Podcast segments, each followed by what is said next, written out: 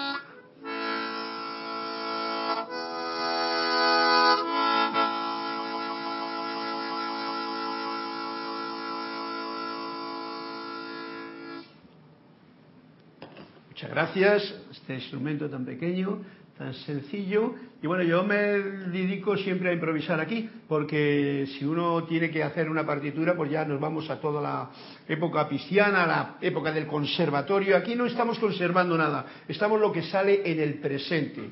Me ha venido el recuerdo del canto de Himalaya, pues bueno, ahí va, o haya ido tratando de desgranar esas notas tan bonitas porque la melodía cuando se toca siempre tiene el punto de que es en el aquí en el ahora.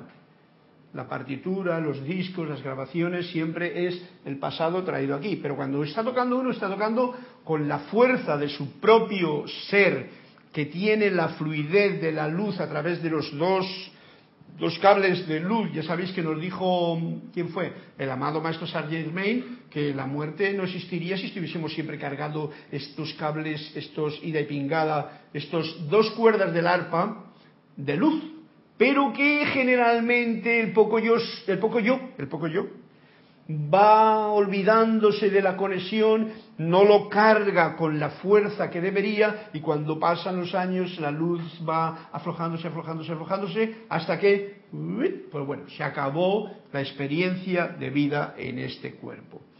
Bien, eh, lo que creo que he leído yo aquí que me ha hecho mucha gracia hoy para comenzar la clase. Ah.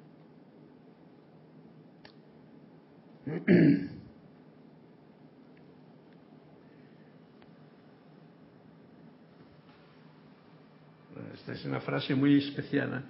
Haz eso que temes hacer y el temor desaparecerá. Es una frase así como bien simbólica que la dice Krishnamurti, ¿no?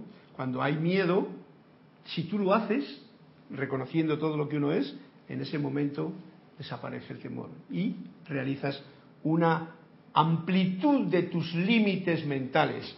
Bueno, pues entonces, ¿hay algún cuento por ahí para comenzar la, clase con la historia que nos trae antes de entrar en el nuevo capítulo que comenzamos hoy del libro de Manuel? Ya tienes tres requests. Tres cuentos. Tres peticiones. Tres peticiones, venga, así me gusta, porque en realidad yo ya ya todos, todos ya hemos recordado bastante quiénes somos, ya sabemos dónde está el maestro interior. Entonces, siempre que tú tengas un problema, consúltalo con tu verdadero ser. Ese es el mejor conocimiento que vas a recibir. Si eres persistente, lo recibirás además en breve. Dime, Cristian, y mientras tanto, pues leemos unos cuentecitos. Tiene, Juan Carlos pidió la página 194. 194, vamos a ver si está en este libro o no, vamos al otro, ¿no? 194, mira tú por dónde sí que está libre, se llama distancia, la distancia que hay entre el poco yo y el gran yo. Esa es la distancia, ese es tu cuento. No sé, vamos, a- vamos a leerle un- dentro de un ratito. ¿Y el otro? Olivia pidió la página 211 y Flor la 111. 211. O sea que hoy nos vamos a quedar en el I eh, y Flor la 111. la 100. Hoy nos vamos a quedar en el libro que todavía no hemos terminado. Gracias Olivia, gracias Flor, gracias Juan Carlos, porque sí, a, a Flor le vamos a tener que pasar al otro libro, el cuento, por vuestra eh, interrelación en este momento, contándonos este cuento que nos va a abrir la clase. Antes de empezar con el capítulo nuevo que trae hoy, nos trae Emanuel. Dime. Lourdes pidió también, Lourdes Narciso acaba de pedir la página 150. 150. Ajá. Bueno, pues la 150 y la 111. La 150, esa no sé si está en este libro o no. A ver. Sí, esas dos, de Lourdes de Venezuela y de Flor de Puerto Rico, lo leeremos de este otro libro que es mucho más profundo. Vamos a por los dos primeros, que es el de Juan Carlos y nos dice algo así. Distancia, Juan Carlos. Como he dicho, la distancia del poco yo al gran yo. Vamos a ver lo que nos dice el cuento. El propietario del parque de atracciones hablaba de la ironía que suponía el hecho de que mientras los niños lo pasaban en grande en su parque, él solía estar por lo general deprimido. ¿Qué preferirías, ser propietario del parque o divertirte? Le preguntó el maestro. ¿Veis? Propietario del parque, allí contando el dinerito, viendo a los niños que todos viven y él hecho polvo. Esa es la imagen que nos trae. Y el maestro le dice, ¿tú qué es lo que preferirías? ¿Divertirte como los niños o seguir aquí siendo el carcelero de tu propio parque? Y dice él, muy astuto, ambas cosas. El maestro no dijo ni una palabra más. Cuando más tarde le preguntaron a este maestro, a este respecto, el maestro se limitó a citar las palabras que un vagabundo le había dirigido a un rico terrateniente. Tú posees la propiedad, otros disfrutan del paisaje. Wow, este cuento que encima se llama Distancia nos trae un montón de visiones, o me trae ahora mismo un, un, alguna que otra visión, tampoco un montón, ¿no? De lo que realmente esto está implicando. Primero, ver a alguien que es el poseedor. Y esto tiene que ver con esa ansiedad y ese hábito y deseo profundo que todo ser humano, o sea, todo poco yo, quiere. Quiere tener su parcela y a poder ser algo de la del, del vecino también. Pues esto me trae recuerdos a cuando yo tenía una parcelita allá y el vecino siempre trataba de metérseme allá, ¿no? si para morirse le dije un día, tú no necesitas ni un metro para enterrar todo eso que está deseando ahora una parcela más, o meterte ahí en la, en la, ¿cómo se llama? En la cosa del vecino. Ya no digamos nada cuando vamos a grandes cantidades de terreno o propiedades o riquezas de otro país, como pasa actualmente, que la gente arma cada que no se... Esos son todos poco yo.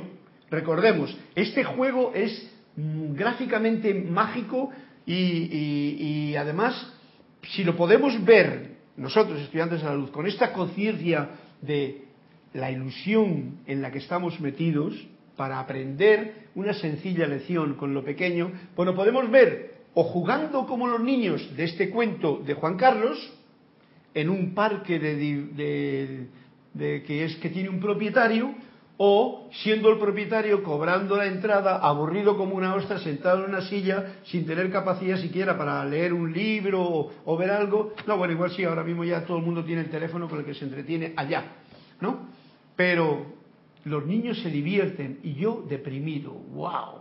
Yo soy el que poseo el parque para los niños. Y luego nos viene diciendo lo que le dijo el vagabundo al rico terrateniente. Tú posees la propiedad, pero otros disfrutan del paisaje. Porque lo importante no es poseer la tierra, sino, ¿cómo diría yo? ¿Qué, palabra sería más, más hermosa? Sentir la tierra como ese mm, gozo que siente un niño cuando está en los brazos de su madre, un niño pequeño. Y encima si le amamanta, que es lo que hace la tierra, mejor. Y por supuesto el niño no se preocupa de papeles, de todo ese asunto que nos hemos inventado aquí los poco yo para decir esto es mío y tú no puedes entrar aquí si no pagas, ¿no? Muchas gracias Juan Carlos, este, este cuento estaba bien simpático y nos está hablando de qué es lo que tú quieres, poseer o disfrutar. Creer que tú posees la vida, que es lo que algunos creen, o que pueden hacer algo porque tienen mucho dinero, o disfrutar de la vida que te da siempre de todo, si no tienes unos programas de miedo y de que no, es, de que no hay, de todos esos programas que ya todos conocéis, que para qué les voy a recordar. Bien, gracias Juan Carlos y vamos a pasar al cuento de la página de Olivia, ¿era la 210? Olivia era 211. 211. Bueno, pues nada, después de esta distancia, que como dije yo al principio, la distancia más corta es la que nosotros debemos de recorrer para sentir todo este gran camino que nos trae el tiempo de la vida. Creemos que hay que ir a un templo, creemos que hay que estudiar mucho, creemos que hay que hacer no sé cuánto. En realidad, en realidad, lo que yo siento ahora que os quiero comunicar es que la distancia es bien corta. Es de ti y tu concepto de poco yo que tengas en cualquier momento a tu verdadero yo soy que está aquí. Esa es la distancia. Bien cortita. Si tú realizas o yo realizo eso, la alegría de los niños que juegan en el parque la tengo yo. Si yo no lo realizo eso y creo que hay una distancia grande y tengo que tener un negocio para ser feliz y que tal cual, entonces me voy a encontrar como el dueño del parque deprimido. Ojo al dato. Vamos a ver lo que nos dice ahora con la reconciliación que nos trae Olivia desde Guadalajara. Cuando un hombre cuyo matrimonio funcionaba bastante mal acudió a él, al maestro, en busca de consejo, el maestro le dijo, tienes que aprender a escuchar a tu mujer. ¡Wow! Ya me ha dado un punto. El hombre se tomó a pecho este consejo y regresó al cabo de un mes para decir al maestro que había aprendido a escuchar cada una de las palabras que decía su mujer. Y el maestro, sonriendo, le dijo, ahora vuelve a casa y escucha cada una de las palabras que ella no te dice. Olivia, tú que eres mujer y tienes la parte femenina bien floreada, ves que no se trata solamente de escuchar las palabras que dice la mujer, sino de escuchar lo que hay entre cada palabra, el sentimiento, el silencio. Ya si se vuelve uno como el cuento, esos gestos que te está diciendo, la tonalidad armoniosa de esas palabras. En fin, un montón de cosas que aquí el maestro, sonriendo, le dijo, ahora vuelve a casa y se escucha cada una de las palabras que ella no dice. Esto tiene que ver con la música. De la música, me atrevo a decir que lo más importante no es el sonido,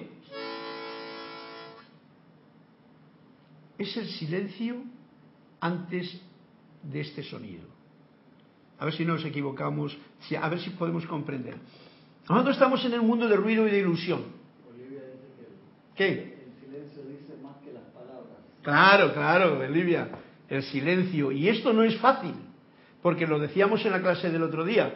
Lo más importante de la responsabilidad que tiene el ser humano, decíamos en la clase de Manuel del otro día, era escuchar, era oír, no escuchar. oír el propio corazón. Y el propio corazón está siempre en silencio también. Y oír eso implica algo bien fundamental. Parar todo ruido para poder oír el silencio. La reconciliación, eh, la, reconciliación en este matrimonio es bien práctica en un estudiante de la luz. Nosotros como todos, hombre y mujer, da lo mismo que seamos un hombre o una mujer, tenemos esta parte masculina que la podemos llevar como al intelecto, la parte como la que el poco yo que habla. ¿Eh? esa es la parte masculina que tiene datos, que tiene conocimiento, que cree que sabe tocar, eh, que cree que se sabe las cosas que ha leído, todo eso y que encima responde rápidamente a cualquier cosa sin guardarse el silencio correspondiente. Y tenemos una parte, vamos a llamarla femenina, que sería el sentimiento que proviene del corazón. Este es el verdadero matrimonio y nos lo está diciendo el cuento. Vengo a tratar de explicar lo que siento al leerle, porque este cuento yo no lo había leído. Siempre me doy la oportunidad de, experimentar la sorpresa que me da el cuento, que me dais al leer el cuento. La parte masculina es la que sabe. Por ejemplo, yo ahora hablando, yo, sé, yo sé, yo sé. La parte femenina es la que siente y la que muchas veces calla y la que muchas veces eh, está en ese silencio que es armonioso y musical. Esas dos partes están dentro de nosotros. Por eso en la clase yo he venido a decir, muchas veces es importante, sobre todo ante una decisión, ante una toma de, de no seguir inmediatamente lo que el pensamiento o el intelecto te dice, sino pasar todo por el filtro o la brújula del corazón. ¿Qué siento yo con respecto a esto que me está, que me ha venido ahora a mí aquí? Una propuesta de cualquier cosa. Detente, respira, agradece y escucha. ¿Qué es lo que yo siento? Eso sería eh, eh, escuchar el silencio de la mujer del cuento que nos has contado, Olivia. Escuchar el silencio de lo que te dice o lo que me dice mi propio corazón. Esto sería más o menos así también. El poco yo es la parte mental y el gran yo soy es la parte materna, paterna, femenina, de donde en ese silencio podemos atraer las ideas que corresponden para llevar un poco yo, pues como así, como bien bonito, bien, bien jovial, como niño que juega en el parque del cuento de, de Juan Carlos. Si me seguís la hilazón que estoy haciendo entre los dos cuentos. Vale, pues gracias y sabemos que tenemos un trabajito que hacer, tanto los hombres que tienen, como decía aquí, eh, un matrimonio que les funciona bastante mal con su mujer. ¿eh? Esto no se trata del hombre y la mujer, recordemos, es yo, mi parte masculina, con yo, mi parte femenina. Si yo logro buscar ese equilibrio que he tocado, Himalaya nos habla de ese balance, equilibrio, en la canción de la entrada, entre la parte femenina y la parte masculina de mi ser, puedo recorrer el camino como si fuese un parque de atracciones. Si no, me puedo convertir pues como el propietario, que estoy como el propietario del parque, en vez de como los niños que se divierten. Gracias, Olivia, ahí donde te encuentras, por tu colaboración con este cuento Luego ya pasamos a los otros que están en las páginas del siguiente libro. Pero antes vamos a dar la introducción a el libro de Emanuel, que es en el que estamos caminando y que hoy precisamente entramos en el capítulo 7. Yo quería pasar a otra parte, pero como es tan jovial, cómo nos está explicando esos grandes problemas que la humanidad, o sea, nosotros, tenemos cuando, cuando andamos por la vida, por ejemplo, hemos estado dando eh, fuerza en interpretación a la dualidad. Y ya nos hemos dado cuenta que la dualidad no hay que luchar con ella, que no hay que poder querer el bien, el bien, el bien, la luz, la luz, la luz. No, no, no, no. Ama el bien, ama el, lo que aparenta no ser tan bien, o sea, ama la luz, ama la sombra, ama el día, ama la noche, ama, en una palabra. Y entonces no te reniegues contra ninguna cosa. Observa, juega, disfruta. Ya teníamos un punto que nos ha dado este, esta información para estas clases, la dualidad, parte de nuestra estadía aquí en el plano de la materia y forma, en esta escuela planetaria llamada Tierra, donde todos estamos. Nosotros pues estamos desgranando, un poquito filosofando, pero para que el sentimiento de estas palabras nos empuje a, a, sentir más todo. Y al sentirlo, a gozarlo. Porque sentir y gozar como que van bastante juntos cuando el sentimiento viene de la armonía de tu propio corazón. Conociendo la imperfección, se llama el capítulo. Conociendo, ¿eh? estamos hablando de al poco yo, le estamos metiendo más conocimiento de la imperfección que es el miedo, la duda y otros obstáculos así. Y nos dice así Emanuel para comenzar con letra bien marcada. Lo que ustedes son no es más que la imperfección perfecta. Es como un koan, ¿no? Porque claro, dice, traducido a lo que yo digo, de poco yo y gran yo soy, pues está bien claramente la definición. El gran yo soy, toda la maravilla que no conocemos, el silencio de nuestro ruido mental del poco yo, eso es la perfección. Todos los que estamos aquí, en este plano, la estamos echando de menos. Por eso siempre queremos encontrar la perfección en todo y a veces sufrimos por no hallarla. Pero, como nos dice Manuel para comenzar, lo que ustedes son, y somos eso, no es más que la imperfección, el poco yo, que es la imperfección, perfecta, porque está dentro del gran yo soy. El que tenga oídos para oír, que oiga. Las áreas menos evolucionadas suyas tienen todo el derecho de existir. Esto viene a, a, darnos cuenta y tiene mucho que ver con la dualidad que hablábamos antes. Estas áreas que están menos evolucionadas, y que dice, no, yo no puedo hacer esto, yo no puedo, por ejemplo, tocar la armónica, y tú vas y dices que no puedes hacerlo. Bueno, ¿por qué? Porque no está evolucionado esa parte en ti. ¿Por qué? Porque no la has practicado, ¿no? Estoy poniendo una cosa como muy musical, pero ya saldrá otro, otro, otro cariz más efectivo. Las áreas menos evolucionadas suyas tienen todo el derecho a existir. Por lo tanto, si uno anda juzgándose, criticándose, y ya digo, sé, uno mismo, no a los demás. Que yo no valgo, que yo no sé, que yo no puedo, mira qué mal lo hago. Todas esas cosas que uno puede en un momento determinado echarse como tierra encima de sí, tienen todo el derecho a existir. Y nos está diciendo, no las tapen con tierra, déjenlas que existen. Y como decía en clase anterior, ámenlas para que resuciten. Es como una semilla que por lo que sea no se le ha echado agua y pues como que no crece en la tierra, ¿no? Dice, estas son las que murmuran sobre cosas pasadas. Atentos, nos está dando otro punto bien especial. Yo no había considerado hasta leerlo ahora. Todas las cosas que mi mente, como diría mi cuerpo etérico, murmura sobre cosas pasadas, que son las que me dicen, no, no, por aquí yo no voy porque ya fui una vez y tengo un mal recuerdo. Quiero decir, yo no quiero repetir algo que en algún momento me produjo cierta situación de desencanto y de, desilusión y de desarmonía, etcétera. Entonces, estas son esas áreas las que murmuran cosas sobre cosas pasadas. Se van. ¿Sabéis cómo actúa? La parte mental, ese cuerpo mental, ¿eh? Junto con el etérico, recordando cosas pasadas que no te agradan. ¿Y uno qué quiere hacer? la rechaza, las obvia.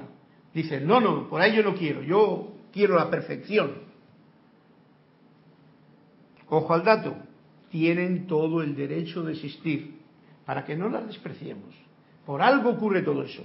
Murmuran acerca de confusión o de falta de realización, como decía antes, y sobre el sufrimiento, sobre todo, de un alma separada de su Dios de la añoranza de ser otra vez parte de la unidad. Como he dicho antes, nosotros en el poco yo estamos siempre echando de menos al gran yo soy. Lo estamos echando de menos por mucha literatura de, los maestros, por muchas filosofías que estudiemos, por muchas religiones en las que nos metamos, siempre lo estaremos echando de menos, porque aquí estamos en esa dualidad de poco yo, que no nos permite sentir en plenitud el gran yo soy. Si alguien tiene algo que decirme, ya sabéis que me agrada, como el cuento, tener una interpretación de cualquier cosa que os resulte chocante o que no comulguéis con, con lo que he conocido. Pero está muy bien esto. Como veis, nos ha traído algo bien importante para ver. Está el ser humano siempre echando de menos esta perfección que ya es. Y se culpa por las cosas que son imperfectas. ¿Por qué? Porque se siente con un sentir de poco yo que está separado del gran yo soy. En realidad no estamos separados, porque es el gran yo soy, nuestro Dios Padre Madre, quien nos está manteniendo en sus amorosos brazos. No estamos separados.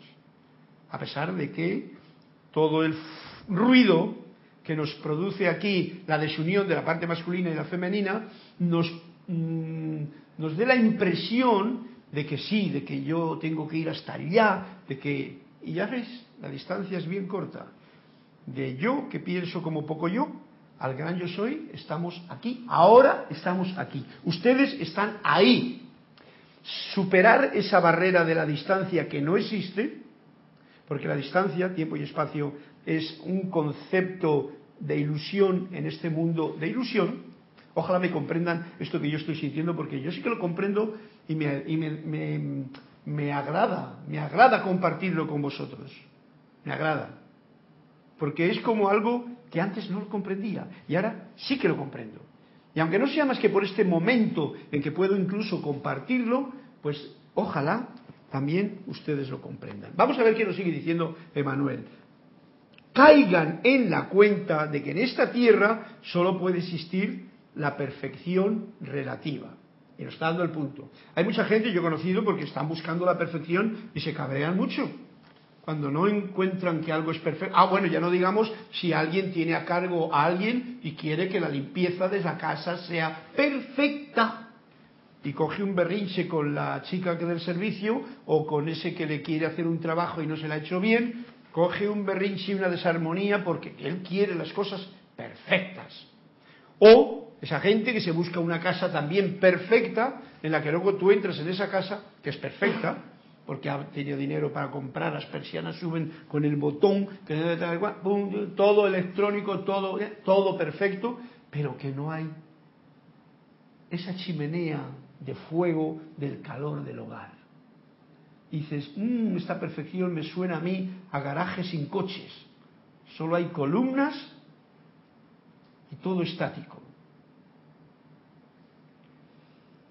Caigan en la cuenta de que en esta tierra, en esta dualidad, en este mundo donde estamos, con el poco yo, que es el que funciona y crea y cree las cosas, solo puede existir la perfección relativa.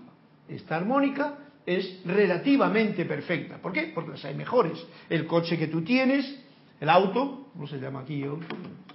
Eh, es relativamente perfecto porque si luego vas por la carretera y te va y te pasa aquel Lamborghini o aquel otro y dices, wow, esto es mejor.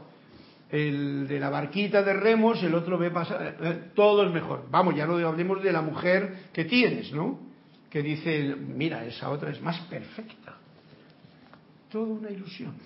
Pero esto es lo que nos está diciendo. Caigan en la cuenta de que en esta tierra, lo repito tres veces para que caigamos en la cuenta, y no nos, no nos, no nos mosqueemos, no, nos, eh, no busquemos esa perfección tan perfecta que nos hace mm, hundirnos en la imperfección de la desarmonía, porque solo puede existir la perfección, pero relativa.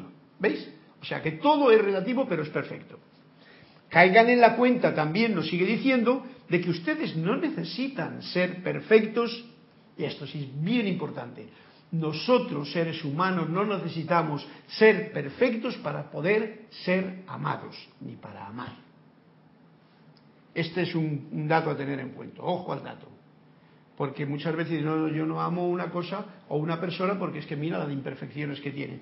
Ama. Y por eso nos está diciendo que, que tenemos todo, que toda la imperfección, todo lo que no, lo que, las áreas que no están bonitas, tienen todo derecho a vivir y nosotros tenemos todo derecho a amarlas. Esto es un paso bien importante en la cultura de ese ser que quiere estar cada día más cerca y sentir más al yo soy.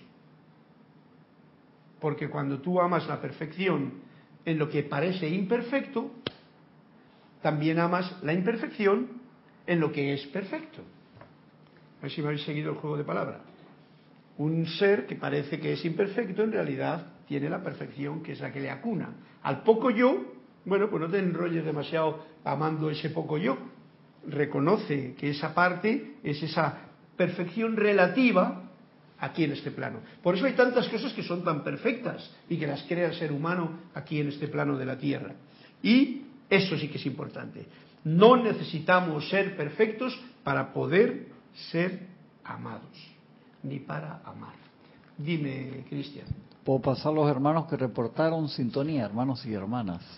Lourdes Narciso de Carúpano, Venezuela, Juan Carlos Plazas de Bogotá, Colombia, María Claudia Zavala desde Uruguay. Tenemos también Carlos Alberto Torres Corrales desde Pereira, Colombia. Flow, Flores Eugenia Narciso desde Cabo Rojo, Puerto Rico.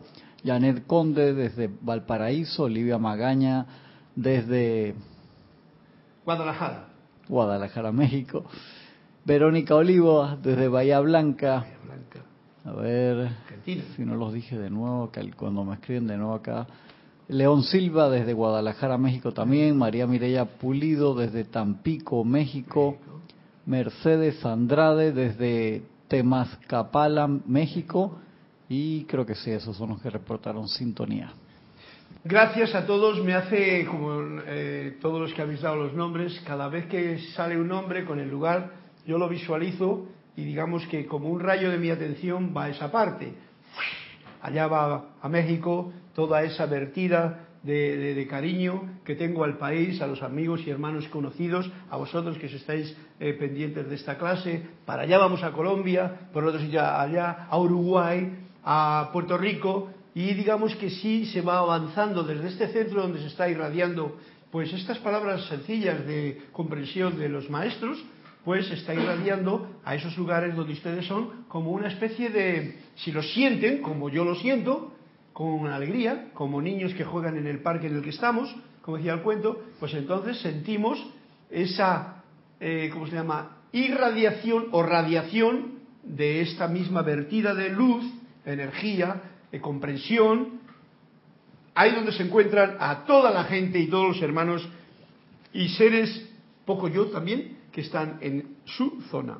Gracias a todos por vuestra reporte de sintonía. Y voy a seguir un poquito para que pueda terminar por lo menos una página, ¿no?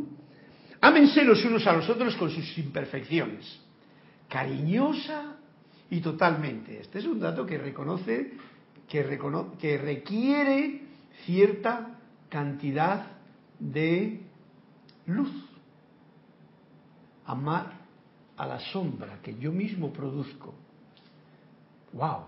Este es un tema que me acabo de dar cuenta, porque si yo soy luz, que conste que si yo soy un foco e ilumino aquí a esto, yo tengo que ser consciente de que por iluminar esta parte de aquí, la otra parte va a producirse una sombra. ¿Eh? aquí, está la luz ahí, y aquí hay una sombra, la sombra de esto.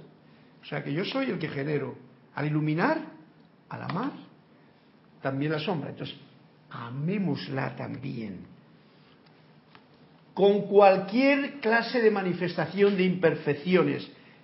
¿Cómo amar? Cariñosa y totalmente. O sea, no perder mucho tiempo en, mentalizar eso. Amar, que es hasta lo, hasta lo inamable, es la asignatura que hemos venido a practicar en este plano. Sean, y esto es bien importante, benévolos consigo mismo, porque si tú no te amas a ti primero, si tú no eres benévolo contigo mismo, que eres luz y sombra, yo mismo, poco yo, yo soy poco yo, que es la sombra, y el gran yo soy, que es la luz, por ponerlo como ejemplo. Si yo no reconozco esto en mí, ¿Cómo lo voy a reconocer yo en mi vecino, en mi pariente, en el que me cruzo en la calle? Imposible. Enseguida me va a venir el run run de mi intelecto y me le va a juzgar. Y claro, al juzgarle pues ya me pierdo la oportunidad de iluminar y amar esas dos partes. Todos estamos aprendiendo tanto de esto últimamente con la vertida de información, de luz, de energía y de vibración que se está expandiendo por toda la Tierra, que es un gozo vivir esta etapa tan no tan sencilla para muchos, porque digamos que es la prueba del examen, cuando hay dificultades, es porque uno está como cuando está en la escuela y tiene que eh, hacer un examen. Ahí es el momento de manifestar que, en este caso concreto es bien sencillo, cierra los libros, cierra los libros, abre el corazón y ama. Solucionado. El programa o la pregunta o el disque sufrimiento de que tenías enfrente se disuelve.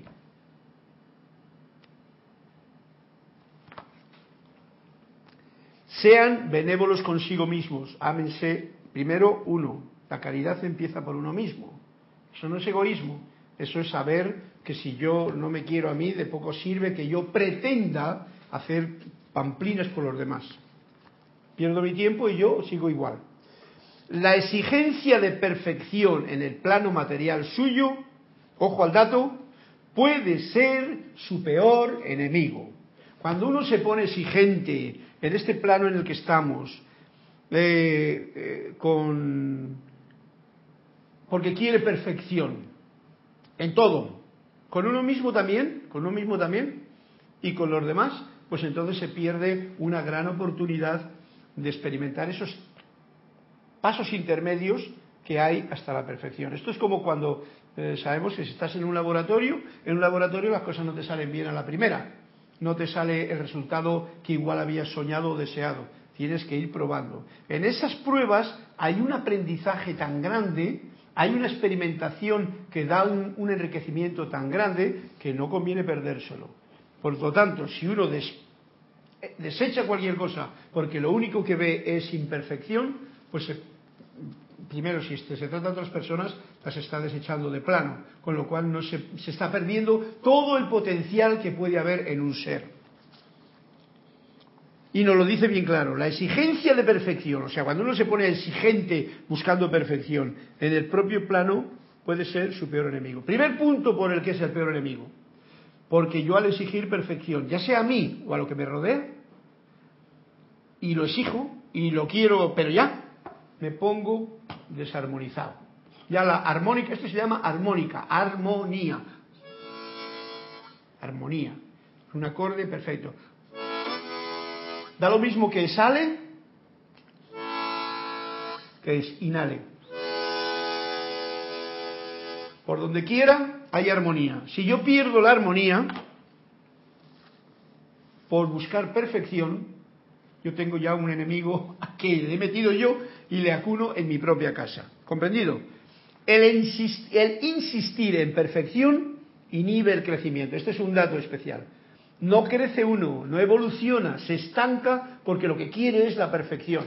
Como el, no es que eso esté bien ni mal, pero está dando un dato para saber que si tú, eh, como por ejemplo, vamos a suponer, eh, un, uno que hace un, ¿cómo se llama?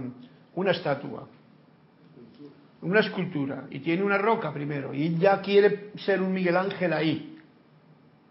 Pues la verdad es que si pretende ser un Miguel Ángel y en la misma tarde hacer un, un Moisés, pues como que va a tener un gran problema, porque ni Miguel Ángel lo hizo en una tarde.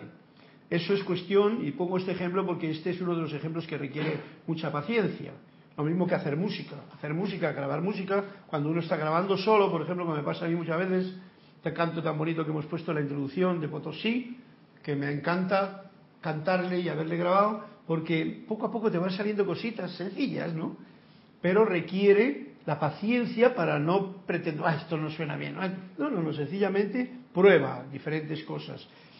El insistir en perfección inhibe el crecimiento. Por esa forma uno crece y al final dice, anda, pues mira, qué bonita que suena, ¿no? Y le has dado tu punto viendo las imperfecciones que uno ha cometido en el camino. Porque grabando, uno que se equivoca, voy a tocar un charango que yo no he tocado nunca el charango apenas y me cuesta porque no es una guitarra y este no suena. Bueno, pues repito y repito y repito porque se trata de repetir. La música, la pintura, cualquier actividad creativa tiene un dato bien importante, la, el sostenimiento del ritmo repetitivo hasta lograr ese grado que tú mm, te sientes contento, más contento. Porque no se siente uno mal cuando está haciendo las cosas. Toda, toda creatividad es siempre alegre, es como el niño que juega. Aceptar la imperfección como parte de su propia humanidad es crecer. Son datos que nos trae Manuel, yo les considero bien válidos no quiero decir que es lo que hay que hacer y lo que no hay que hacer, sino simplemente ahí quedan para que nos demos cuenta de que cuando uno no se estanca en buscar la perfección, pues está creciendo. Y eso es bien importante. Si pueden amar esa parte de ustedes que consideran inferior, ajá, podrán entonces iniciar el acto de transformación. Cuando uno tiene una, una visión de sí mismo que no la reconoce como tal, porque generalmente vemos en otro algo que nos impulsa a decir, mira, me gustaría ser como. Siempre en la vida eh, tomamos a los héroes, a la gente que sale en la prensa, en la televisión, etcétera, etcétera, como si eso sí, eso sí. Entonces a veces uno equivocadamente busca ser como el otro y se da cuenta que no puede. No puede. Yo no puedo cantar como el otro, que tiene una revelación, un equipo de sonido y tal y cual. Yo tengo que cantar como yo. Yo tengo que tocar como yo toco. y eso que digo yo es ustedes, ¿no? Entonces, qué bien, si pueden amar esa parte de ustedes que consideran inferior, esa parte que parece que no, si la podemos amar, que es amate a ti mismo primero, porque Dios eres tú, amar a Dios eres tú, al yo soy. Si puedes amar esa parte del poco yo y que consideras inferior, entonces podrás, nos dice, iniciar ese acto de transformación, para que esa parte que tú la consideras, como diría yo, como sombra, como algo que te perjudica, como tal, tú la metes dentro de tu cariñito y no la desprecias y la acaricias y, y no la juzgas y no te sientes culpable ni pecador ni nada de eso entonces aparte resulta que empieza a florecer y es como si fuese una planta que al principio no sabías para dónde iba y luego resulta que se convierte en un árbol que da fruto y todo. Esta es la idea que nos está trayendo a, nuestra comprensión Emanuel. Cuando la juzgan y la destierran del corazón, se convierte, fijaros, este es un dato bien iniciático, cuando la juzgan a esa parte inferior de uno que por lo que sea, cuando la destierran de su corazón, o sea, no la aman, no sienten afinidad con ella, la desprecian, entonces se convierte en algo que es una concha dura que encima, o sea, además, bloquea la luz que yo soy. Fijaros que el trabajo del amar a lo inamable, que decía la clase anterior, comienza por uno mismo. Si ustedes reniegan de la esencia de su propia naturaleza, quedarán firmemente apegados a esa negación. ¿Por qué? Porque yo soy el creador de todo lo que yo veo en mi mundo. Eso no nos damos cuenta cuando juzgamos a la gente, cuando me juzgo a mí mismo, cuando juzgo las situaciones. Yo soy el que estoy creando con mi juicio, con condenación, con nada. Es muy sutil todo esto. Esto, esto no es fácil de comprender así a la primera, de que porque se diga en, una, en un momento como este. No, no, no. Esto requiere, requiere darse cuenta de quién es el creador de todo lo que existe en mi mundo. ¿Y quién es el creador? ¿Quién es el que escribe el libro de mi vida? Yo. Tú el tuyo. Cada uno el suyo. Si hay algo en tu libro que estás escribiendo que no te gusta, oye, como tú eres el autor, oye, pues cámbialo. Estás en el laboratorio, lo borras ¿eh? y pones algo más hermoso, más nuevo, amándolo. Es una de las formas en que la filosofía que nosotros conocemos de estas palabras que invocan a ser más espiritual, que no existe esa cosa, porque o eres o no eres, tu o no tu Si ustedes reniegan de la presencia de su propia, de la esencia de su propia naturaleza, quedarán firmemente apegados a esa negación. La esencia en realidad es reconocer al gran yo soy, por ponerlo de mi, a mi forma de ver para ir más rápidos en el cuento, porque el poco yo reniega del gran yo soy. Y dice, no, no, no, eso, eso, eso para aquellos.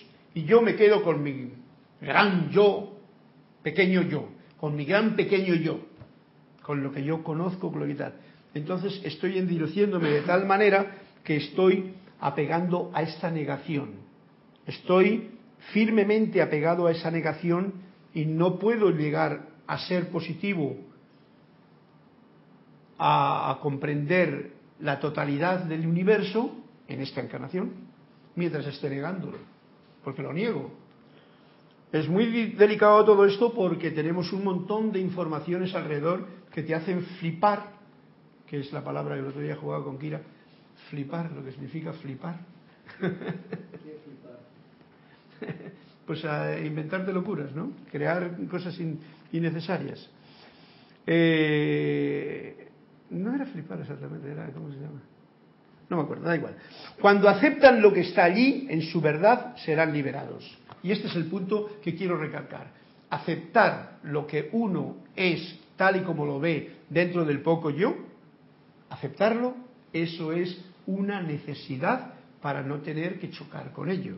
Y entonces, como nos dice aquí Emanuel, te liberas cuando lo aceptas. Cuando no lo aceptas, se resiste lo uno y lo otro y se forma esta batalla como la que tenemos ahora en el mundo externo en que vivimos, que parece que todo el mundo quiere entrar en batallas de no entrar en reconocer que es toda una malla divina que está manifestándose para que nosotros aprendamos una lección tejiéndola amorosa y armoniosamente y que muchos pues como que no lo tienen muy en cuenta. Pareciera, yo no sé, porque yo no sé lo que esos muchos piensan o hacen. Pero lo digo por esas noticias y todas esas cosas que nos vienen encima. Uno no es liberado mediante el rechazo. O sea, cuando tú rechazas algo, no te liberas, ¿no? Uno es liberado mediante el amor. Vamos a ver, el ejemplo sería, uno no es liberado mediante el rechazo. Tú rechazas algo que es tuyo y que es esa parte de ti, entonces esa parte de ti, por, por narices, va a querer estar contigo. Y ahora yo, con mi poco yo, rechazándolo y rechazándolo, no puede rechazar. Y eso, yendo a campos más posteriores, hasta de encarnaciones, si tú rechazas a un hijo en esta encarnación, os lo digo. Ese, ese rechazo es como un, como un, como decía aquí antes, como un, una concha dura que no permite que la luz haya pasado y entonces vas a tener que venir a otra encarnación porque te has quedado tú con ese pensamiento, me he quedado yo con ese pensamiento. Por lo tanto, bien ojo al dato porque este es el programa más grande de trabajo que tenemos. Yo, con mi propia mente, aceptando todo y amando todo.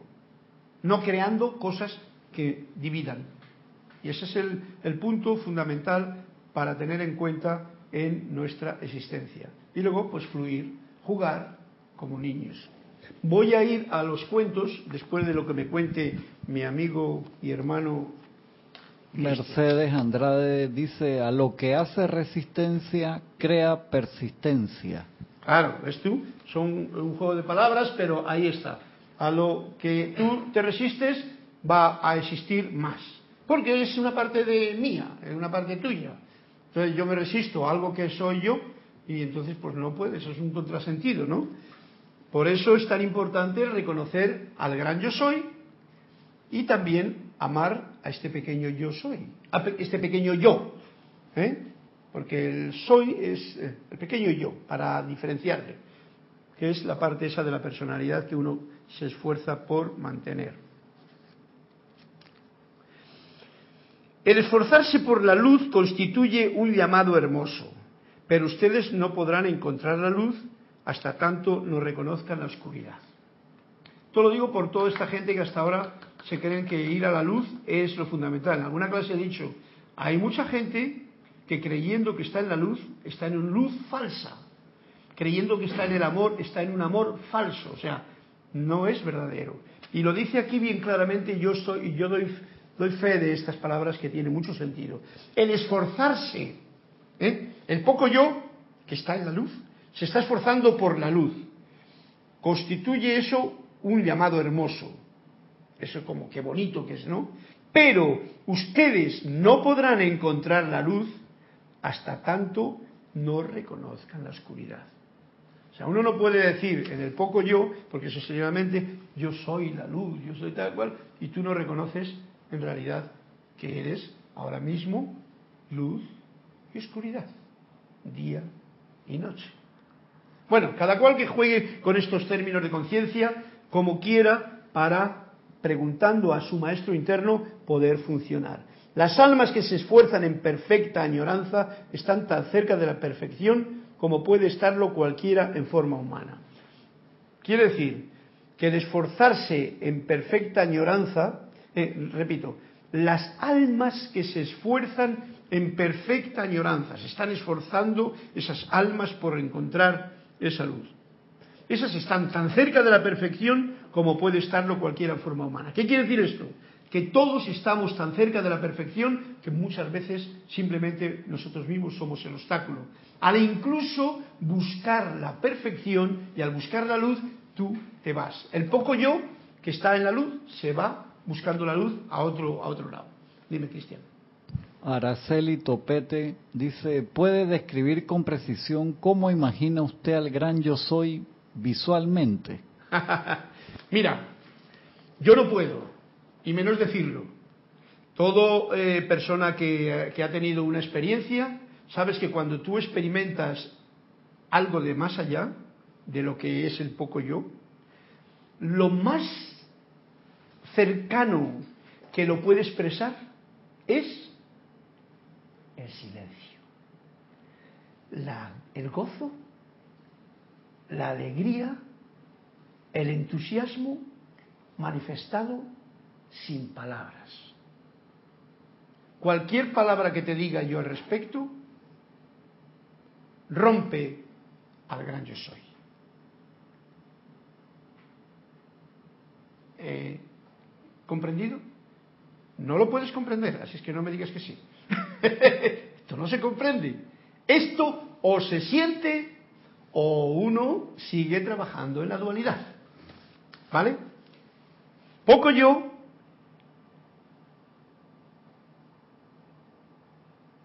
agradece. Yo te diría, agradece la vida que hay dentro de ti y siéntete que tú ya eres eso que estás pensando que yo puedo decirte con palabras. Más no te puedo decir. ¿Cómo se llama? Eh, eh, Araceli Topete. ¿De dónde es? Araceli. No, Araceli Topete. Si tienes alguna cosa más que decirme al respecto, pues me lo preguntas también. carlos.serapisbay.com Y terminando este, este punto, porque quiero leer dos cuentecitos, el quiénes son es un paso necesario para ser lo que serán. ¿Quiénes son? Y así por toda la eternidad. Bueno, esto ya lo traduciré el próximo día porque es meterme en camisas de once varas en este momento, que lo que quiero es leer dos cuentos, el de Lourdes y el de Flor.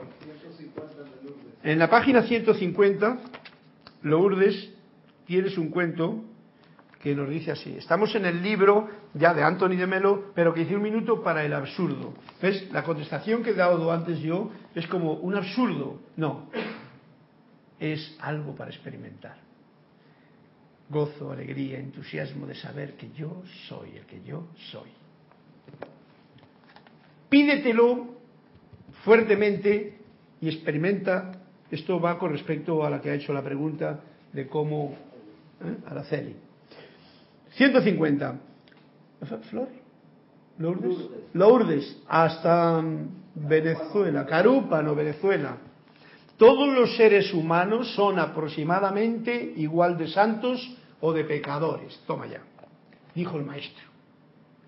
¿Ah? ¿Veis que tiene que ver con lo que acabamos de leer de la clase? ¿Eh? Lo mismo, los que buscan que los que no buscan, todos están tan cerca de la perfección que no se puede imaginar.